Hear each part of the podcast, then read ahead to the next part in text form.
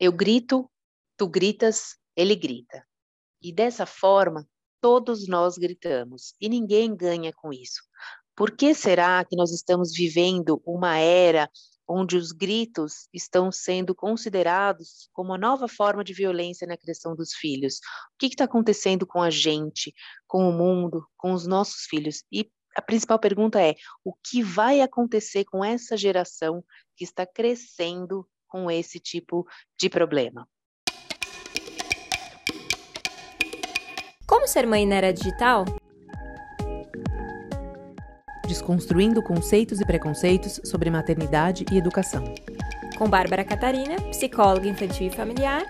E Tatiana Tosi, coach para mulheres. Aquele recado rápido antes de começar o episódio. Se você gosta do nosso conteúdo, considere apoiar no Catarse. catarse.me barra Escola da Mãe Moderna. A partir de R$ reais por mês, você já consegue nos ajudar e muito a manter esse projeto vivo.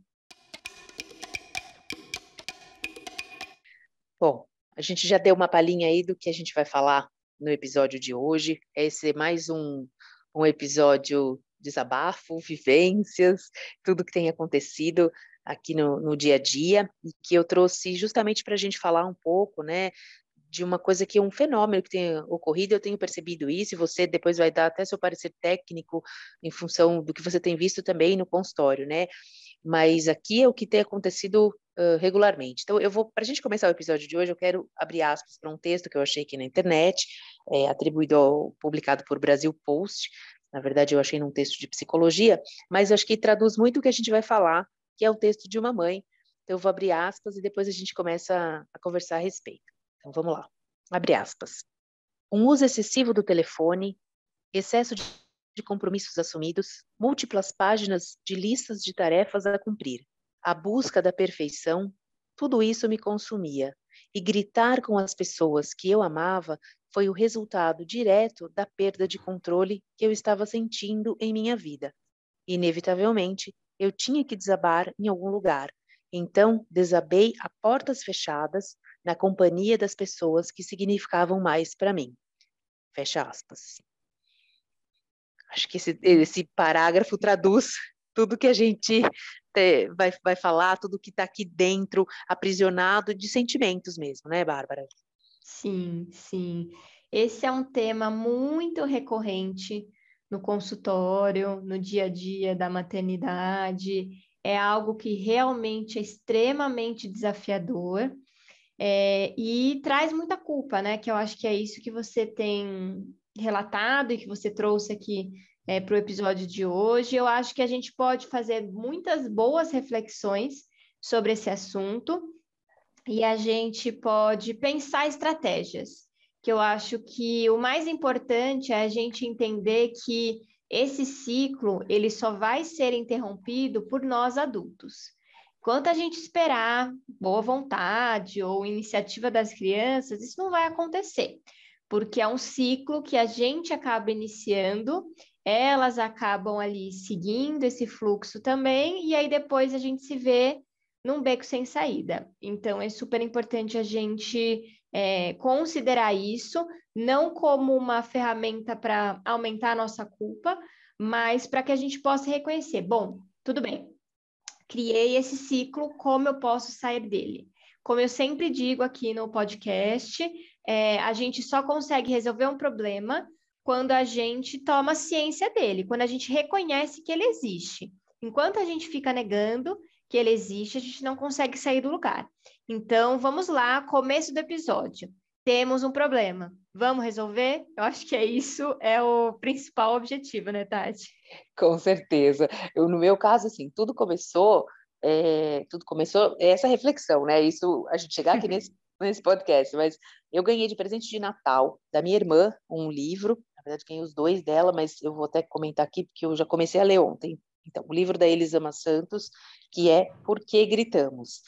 E eu comecei, eu ganhei esse presente, ela ainda brincou comigo, olha aqui para te ajudar. Então, já é, então, nota número um, né? É, um, um balãozinho aí, já é um indício que essa questão já é tão, tá tão, né, assim, vamos como é que eu vou achar a palavra, para fora, né? Tá tão exposta que você vê, a minha irmã me deu de presente com o intuito de me ajudar, né? Então, olha, você uhum. precisa de uhum. ajuda. Então já é um primeiro indício, né? Então, como você falou, a questão de reconhecer, temos um problema. Só que o livro ganhei no Natal, a gente está em junho, seis meses. O livro estava aqui do lado. É, e aí todo dia pensando, mas sabe aquela coisa, ah, tá ali, quando eu tiver tempo e tal.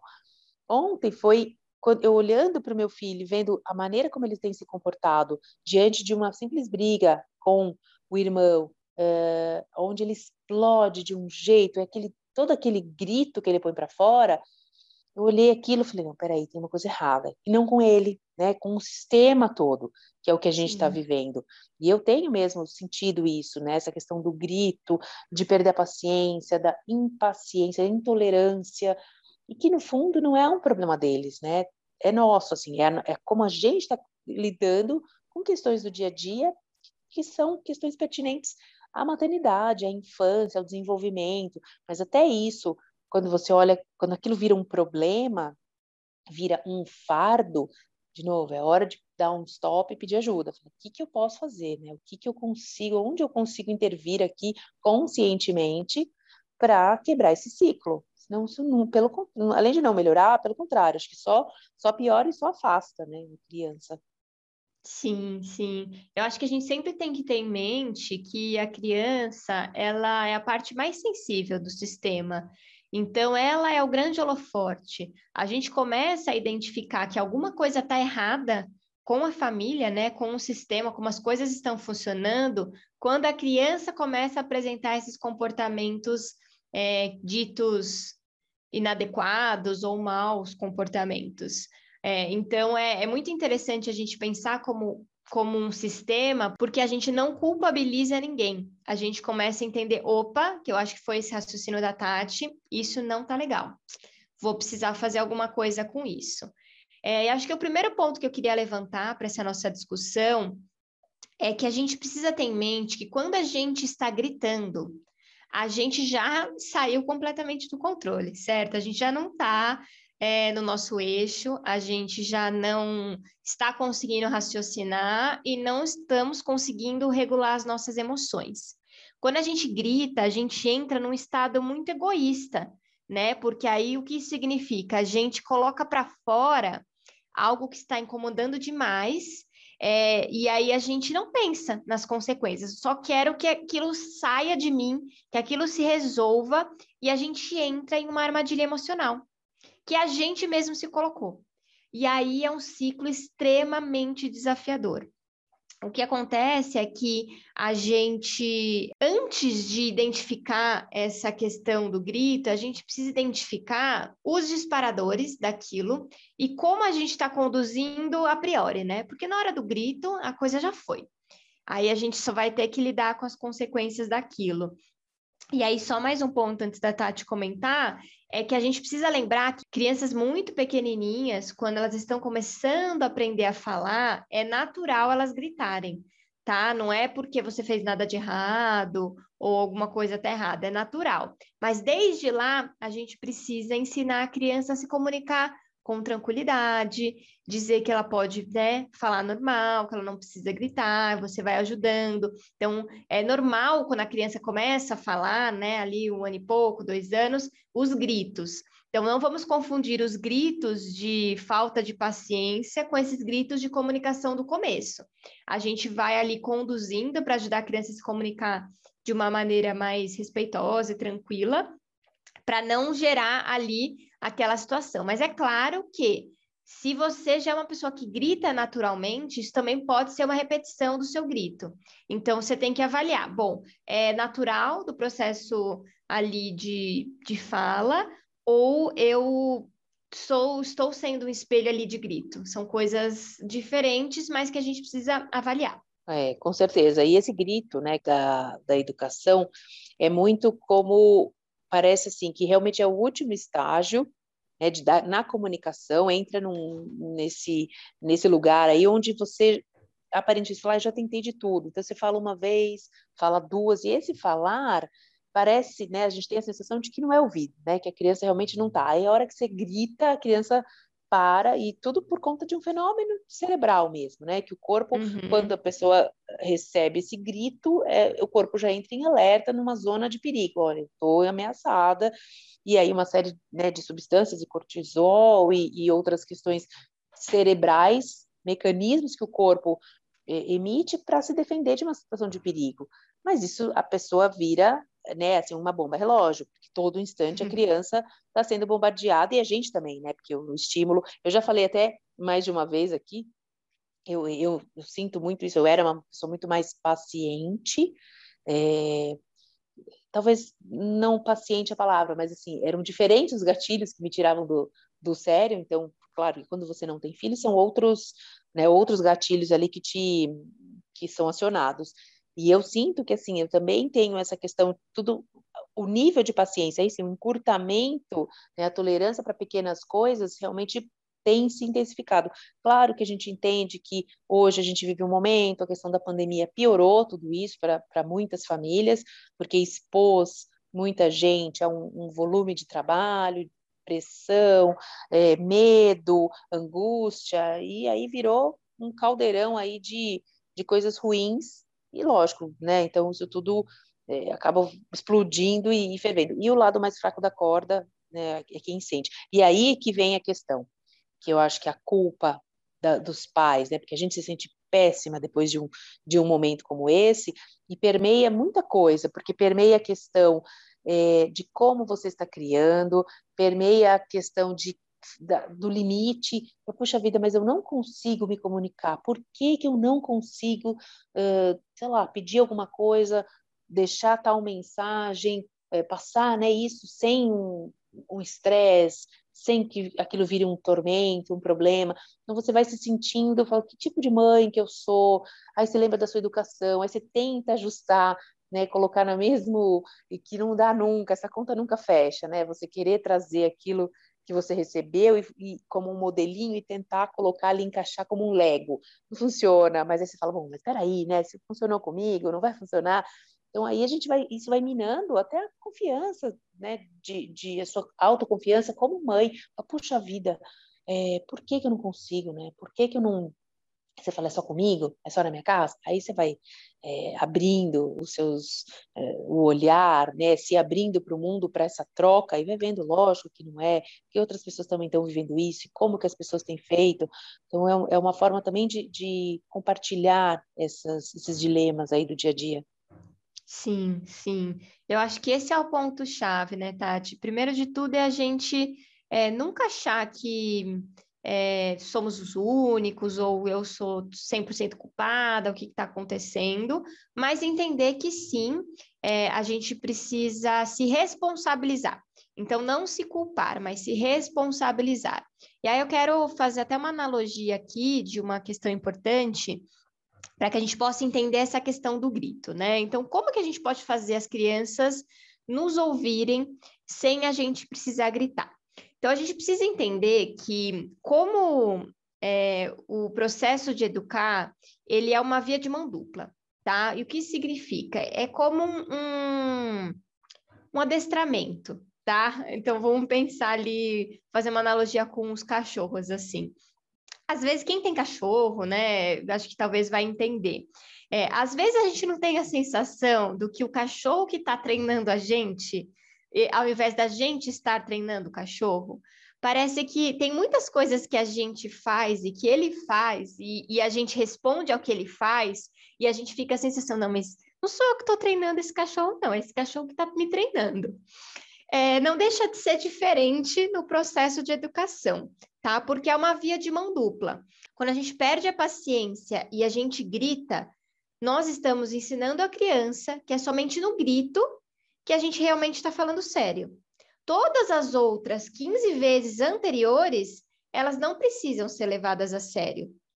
Então, quando a criança, por exemplo, nos ignora, quando ela está fazendo alguma coisa ali é, que ela não quer parar de fazer, ela está treinando a gente a gritar, porque ela sabe, bom, só na hora do grito que a coisa é para valer. Antes disso, não é verdade. Antes disso, a gente pode continuar enrolando aqui, porque eu também estou treinando o meu pai e a minha mãe a gritar comigo. Porque é assim que a gente funciona. Eles gritam, eu respondo, eu grito, eles respondem, e a coisa vai tomando essa proporção. Então, a gente precisa entender, gente, que é uma via de mão dupla. Se a gente não entende essa associação e a gente não entende que a criança aprende muito rápido, como o cachorrinho também aprende muito rápido a treinar a gente aquilo que eles querem, a gente não consegue sair desse looping. Você já tinha parado para pensar nisso, Tati? Não, assim, não, não com essa, com esse enfoque, mas é, olhando, né, você falando, aí eu, eu, vejo claramente a situação colocada no dia a dia. É, então, essa a gente tem um pouco essa sensação da manipulação, entre, entre aspas, né? Que é isso, a gente fala, nossa, tão pequenininho, já sabe manipular a gente, porque, até porque a gente também passa por, um, por algumas armadilhas que o cansaço, às vezes, te faz né, ser mais permissiva, falar, ai, nossa, estou tão cansado desse embate, porque a gente chega num momento, né, de que é tanta é, dá murro em ponta de faca, tem essa sensação, mas é justamente essa essa é, é essa clareza, né, e, e sair sempre desse desse olho do furacão, que é o que eu sempre falo como coach, eu aprendi muito isso, que só que você tem que ter essa força. Então, é, é ontem, por exemplo, foi um dia que eu falei, não, peraí, isso tem que acabar. É, sempre tem um start, né, com alguma coisa que te fala, não, peraí, agora eu vou quebrar esse ciclo. Então, sair desse lugar e olhar exatamente isso que você está falando, falando, como que, como é que funciona esse processo, por que, que a criança está fazendo isso, é ter um outro olhar para daí conseguir tomar uma, alguma atitude, algumas atitudes que vão mudar. E, e de fato, não, não ter essa, é, não desistir, né? É, como você fala, é um processo, é um, é um caminhar, é uma jornada e a gente tem que ter essa um pouco de força nesses momentos. Depois acho que é como um trem que volta tudo para o eixo e, e segue aí normalmente. Exatamente. Os pais geralmente eles ficam muito inseguros de que isso não vai acabar nunca. Mas quando a gente entende isso, eu tenho feito algumas orientações de pais, tenho acompanhado alguns casos, é, quando a gente decide de fato exercer uma mudança sobre isso, não, a partir de agora eu vou ser a mudança. A mudança, ela vem com muito mais rapidez do que vocês imaginam. Então, confiem no processo. Lembrem-se que gritar é um reforçador do comportamento da criança. Então, se a gente precisa mudar alguma parte dessa equação, precisa ser o grito, porque senão a gente não consegue sair desse loop. E aí eu sempre dou duas dicas. A regra número um é que a gente precisa sempre ter em mente que algumas coisas a gente controla e outras coisas a gente não controla. E aí a gente precisa parar para pensar.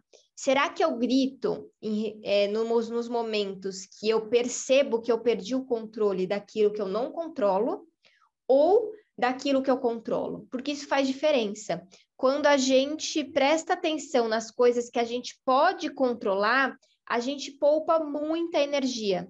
A gente consegue colocar esforço naquilo que nós temos controle, ou seja, na nossa ação, naquilo que eu vou fazer. Porque quando você coloca, assume o controle sobre você, não, a partir de agora é isso, eu não vou deixar essa situação me controlar mais. Você para de querer controlar o grito do seu filho, o comportamento do seu filho, porque naturalmente você vai mostrar qual é o seu limite. Não, a partir de agora a gente não vai se comunicar desse jeito mais. Ponto final, e aí a gente vira essa chave. Mas não quer dizer que, ai, milagrosamente a criança vai parar. Não, ela vai continuar te testando, até porque vocês se relacionavam desse jeito até ontem. Então, ela vai te testar. Mas você mantendo uma constância, uma coerência, isso vai se alterar. E aí, gente, o segundo ponto é a gente precisa entender que as relações com as crianças elas vão passar por do, duas, dois pontos. Ou a gente vai incentivar a criança a pensar ou a gente vai incentivar a criança a brigar. Sempre vai passar toda interação por um desses fatores. Geralmente, o grito incentiva a criança a brigar, que é um pouco o que a Tati falou. Instintivamente, o nosso corpo entra em luta, entra em guerra. A gente não está fazendo a criança pensar. Então, a nossa interação, ela precisa passar pela reflexão da criança. Então, a nossa ação precisa ser é, com que ela pense. E para isso, a gente precisa descrever o que está acontecendo e o que deveria acontecer. A gente precisa treinar isso, porque caso contrário, eles não vão mudar o comportamento. A gente precisa praticar o jeito certo. Lembra que a gente sempre fala aqui no podcast sobre colocar energia naquilo que a gente quer que a criança faça. Enquanto a gente quer que ela pare de gritar, a nossa energia está no grito. Então, a gente precisa colocar energia naquilo que a gente quer que a criança faça. Então, pense o que está acontecendo e o que deveria acontecer. É a partir daí que a sua intervenção vai se iniciar. Perfeito, perfeita colocação. E uma coisa que, uma outra dica, assim, que, que eu acho que é legal, é válido também a gente colocar, é como a gente está construindo essa questão de regras, né? Porque muitas vezes eu também noto isso, às vezes é, é a, o que deveria ser regra acaba virando um pedido.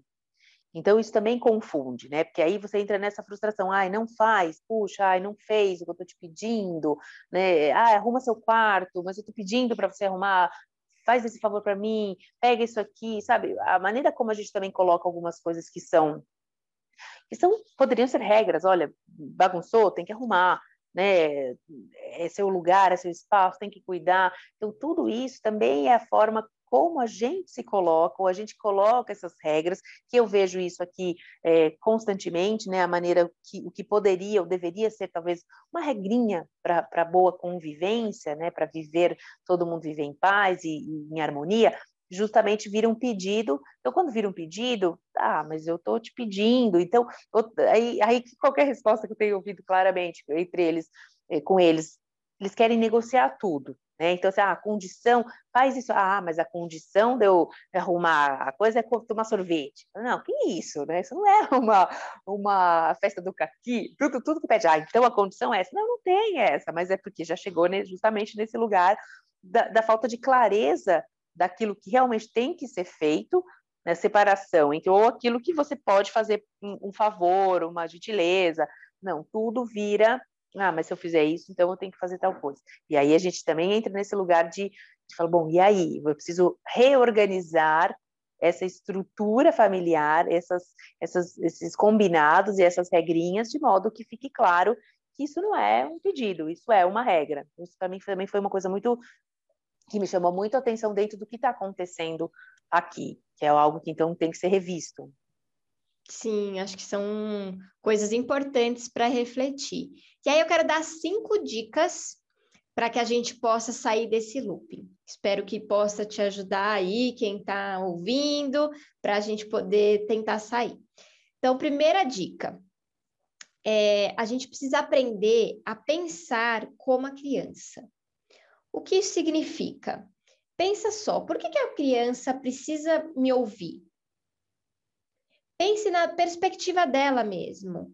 Dê uma razão atraente para ela ouvir. Muitas vezes, vamos pensar, se coloca lá no lugar, às vezes ela está super entretida com alguma coisa, fazendo alguma, alguma coisa que para ela é super importante, ela não está interessada em ouvir o que a gente tem para dizer. Porque o que a gente vai dizer geralmente é alguma coisa que ela não quer fazer.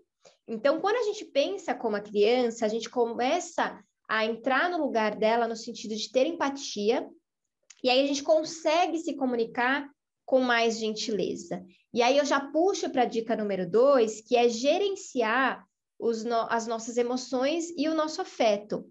Porque quando a gente está fora de controle, por que, que as crianças deveriam nos ouvir? Porque assim, eh, pensa só, na, a, a, partir da visão dela, a gente descontrolada, por que, que ela deveria nos ouvir?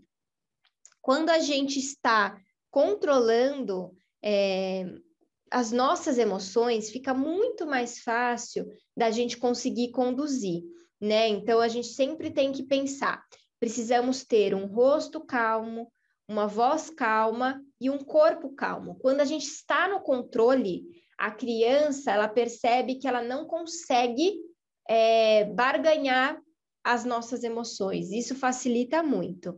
E aí a gente precisa vincular na terceira dica a consequência com comunicação. Então, a criança precisa entender qual é a consequência dela responder ou não quando a gente fala. Então, a gente precisa ensinar que há uma razão importante para ouvir. É, a gente precisa ensinar por que, que a gente responde quando alguém fala com a gente, ou como que a gente pode se comunicar quando a gente não quer fazer algo que essa pessoa fala. O ignorar é uma coisa que tira os adultos do sério. E aí a gente entra é, nesse ciclo que é bem importante. Até quero fazer um parênteses.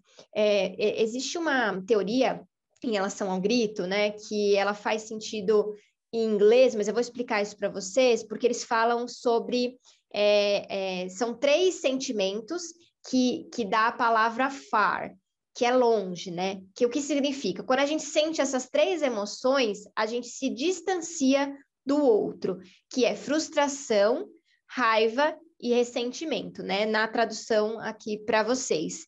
Quando a gente sente frustração, raiva e ressentimento, a gente reage a esses sentimentos sem reflexão e a gente se afasta da situação. Então a gente se esquece como a gente é como adulto, pais, e a gente fica focado somente em como a gente se sente. A gente se sente frustrado, com raiva e ressentido. E aí a gente faz o quê? Grita.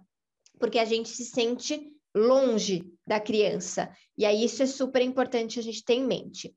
Entrando aí na quarta dica, a gente precisa transformar as nossas palavras de lixo a ouro. O que significa? A criança, quando a gente grita, ela aprende que o tom de voz é muito mais importante do que o conteúdo.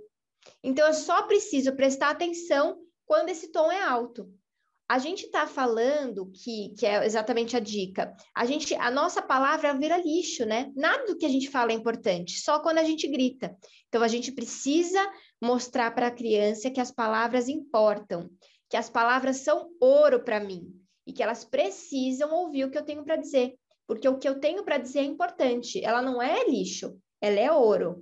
E quando a gente coloca isso em mente, também faz sentido. E aí, por último, não menos importante, a, a quinta dica é trabalhar no relacionamento com a criança, né? Então, as crianças precisam ter certeza que tem alguém na vida delas, ou seja, nós, é, que são é, importantes e que estão ali para conduzir o comportamento e que a gente as ama muito e por isso a gente vai conduzir. Que nós adultos a gente precisa ter em mente que nós somos ali quem está conduzindo aquele navio. A criança ainda não tem discernimento para saber o que é certo e o que é errado, por que, que tem que tomar banho naquela hora, por que, que tem que guardar as coisas. A criança não tem esse discernimento, ela precisa entender que quem está comandando o navio somos nós. Então, nosso trabalho, a nossa função é exatamente essa: mostrar que é, porque nós amamos, nós dissemos não e nós conduzimos. Então, seguindo esse passo a passo, pensando sobre esses três esses três sentimentos que nos afasta das crianças, talvez possa ser um primeiro passo para ajudar vocês a mudarem essa relação. Sem dúvida, dicas super valiosas. Eu que fiquei prestando atenção em tudo e fazendo já, né, ligando os pontos aqui. E sensacional. Acho que tem como ajudar muito essas mães que estão que estão vivendo, né, as famílias que estão vivendo momentos difíceis e turbulentos, e eu acho que a grande mensagem que eu deixaria, né, aqui para esse para esse finalzinho de bate-papo é que sempre é tempo de para parar de gritar, né? Que é um comportamento por mais que a gente tenha a, a, sensação de que ah, isso não vai melhorar nunca, isso não vai passar nunca, que isso vai passar quando eles crescerem, né? Mas a gente tem muita coisa ainda para viver com os filhos e viver bem. Eu acho que sempre é tempo. Esse é o mais importante, é não se desesperar e não achar que que as coisas não vão não tem solução. Tem, tem solução para tudo. A gente tem que respirar fundo, ter ciência disso que a gente está, do que a gente quer mudar, né, dessas mudanças que a gente quer implementar na vida. E com certeza os frutos que, que, que a gente vai colher são, são muito melhores do que se a gente não plantar boas intenções, boas atitudes. Então eu deixaria essa mensagem, força aí para as mães que estão com essa vivendo essa situação e nunca é tarde para começar algo novo na vida e algo que seja melhor para todo mundo. E assim a gente encerra o episódio de hoje. Conecte-se com a gente nas redes sociais, através do e-mail contato arroba escoladamãemoderna.com.br e mandem dúvidas, críticas, sugestões, elogios, comentários, que a gente adora estar em contato com vocês. Até o próximo episódio.